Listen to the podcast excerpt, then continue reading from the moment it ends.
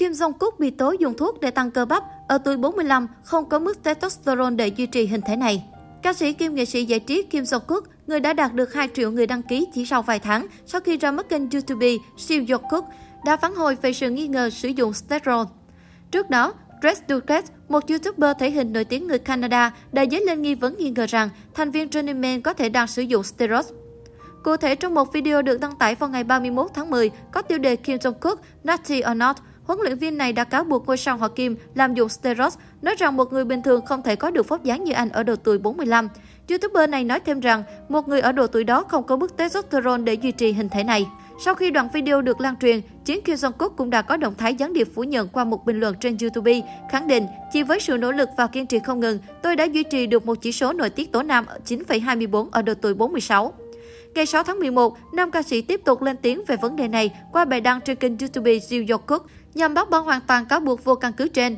Đúng là càng sống thì càng có nhiều chuyện thú vị. Tôi đã đỉnh lờ đi chuyện này vì nó chỉ là một video và một vài lời bình luận, nhưng giờ nó tràn ngập các mặt báo rồi. Là một người mới tập chơi YouTube, tôi nghĩ nó sẽ là một content thú vị nên tôi không thể nào bỏ qua được. Nếu cần, tôi sẽ thực hiện tất cả các cuộc xét nghiệm trên thế giới này.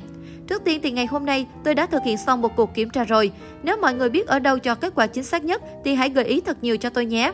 Tôi có tìm hiểu thì thấy một nơi có gọi là Kada, cơ quan chuyên trách về doping ở Hàn Quốc. Nhưng họ bảo chỉ được kiểm tra nếu đăng ký làm thành viên, thế nên tôi đang hơi phân vân. Một số cư dân mạng cũng nhanh chóng chế nhạo cáo buộc của nam YouTuber, nói rằng anh ta đang ghen tị với số lượng người đăng ký kênh của Kim Jong Kook. Tôi nghĩ bạn có thể tập luyện cùng với Kim Jong Kook và học hỏi một số mẹo từ anh ấy, một cư dân mạng bình luận về video trên YouTube. Kim Jong Kook vốn quen mặt với fan Running Man, cùng hình ảnh người năng lực, khỏe mạnh, body sáu múi, cơ bắp cuồn cuộn, là người sở hữu sức mạnh đáng gờm nhất trong số các thành viên. Thế nhưng ít ai biết được quá khứ đau buồn từng bị quản lý bạo hành dã man của anh chàng khi còn là thành viên của nhóm nhạc Turbo. Vào thập niên chín mươi, nhóm nhạc Turbo tuyên bố với bộ đôi Kim Jong Kook và Kim Jong Nam. Cả hai ngay lập tức trở nên nổi tiếng với bản hit Black Cat. Năm một nghìn chín trăm chín mươi bảy, Kim Jong Nam rời nhóm, Mickey được chọn thay thế vào vị trí rapper và Turbo tiếp tục hoạt động đến năm hai nghìn thì tan rã. Khi đang ở đỉnh cao của sự nghiệp, Turbo đã phải chịu đựng sự chèn ép nặng nề từ công ty quản lý. Không chỉ bị ép làm việc quá sức đến nỗi phải nhập viện, bị công ty cưỡng đoạt số tiền khổng lồ mà nhóm kiếm được, các thành viên còn bị quản lý hành hung dã man. Kim Jong Kook đã chia sẻ trên một chương trình radio rằng đây cũng chính là lý do khiến anh bắt đầu tập boxing và sau đó là gym để phòng thân. Một bài báo còn cho biết, người năng lực khi đó còn từng bị trói lại và đánh đập dưới tầng hầm để răn đe. Sau khi phát hành album thứ năm, Kim Jong Kook rời công ty quản lý do hết hợp đồng và bắt đầu sự nghiệp solo vào năm hai nghìn không trăm lẻ một. Mickey thời điểm đó cũng hết hạn visa và trở lại thành phố New York.